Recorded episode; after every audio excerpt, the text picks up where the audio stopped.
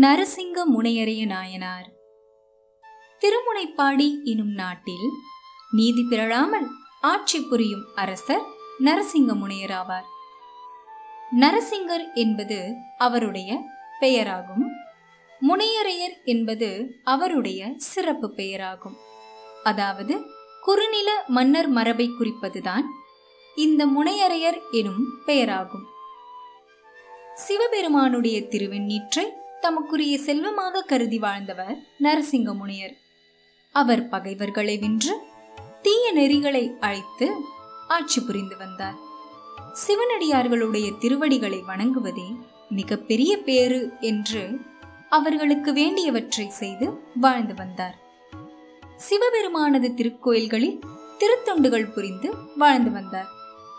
அதுவும் திருவாதிரை நட்சத்திர நாளில் சிவபெருமானுக்கு சிறப்பான பூசைகள் செய்து சிவபெருமானை வழிபட வரும் திருத்தொண்டர்களுக்கு நூறு பொற்காசுகளுக்கு குறையாமல் செல்வங்களை வழங்கி திருவமுது செய்து திருத்தொண்டு புரிவார்.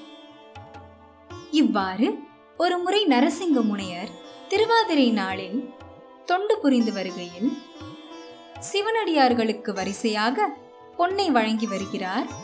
அப்பொழுது ஒருவர் சிவனடியார் வேடம் தரித்து நிற்கிறார். அவர் தோற்றத்தில் சிவனடியார் வேடம் தரித்திருந்தாலும் உண்மையாகவே அவர் ஒரு கள்வராவார். தீய குணம் படைத்தவராவார் கொடியவராவார். அக்கொடியவரை பற்றி முழுமையாக தெரிந்தவர்கள் அனைவரும் அவரை வெறுத்து ஒதுக்கினார்கள். ஆனால் நரசிங்க முனையரையர் அக்கொடியவரை வணங்கி உபசரித்தார்.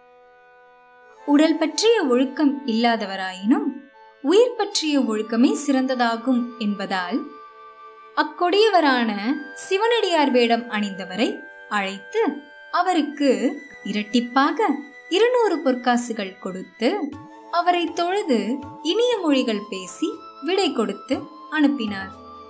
இவ்வாறாக நரசிங்க முனையரையர் பேரன்போடு திருத்தொண்டின் அரிய நெறியில் எந்நாளும் செயலாற்றி சிந்தையில் சிவபெருமானை நினைத்து அவரின் திருவடி நிழலை அடைந்தார். சிவனடியார் வேடம் தரித்த ஒரே காரணத்திற்காக அக்கொடியவருக்கும் பாரபட்சம் பார்க்காது திருத்தொண்டு புரிந்த நரசிங்க முனையரைய நாயனாரை வாழ்த்தி வணங்குவோம்.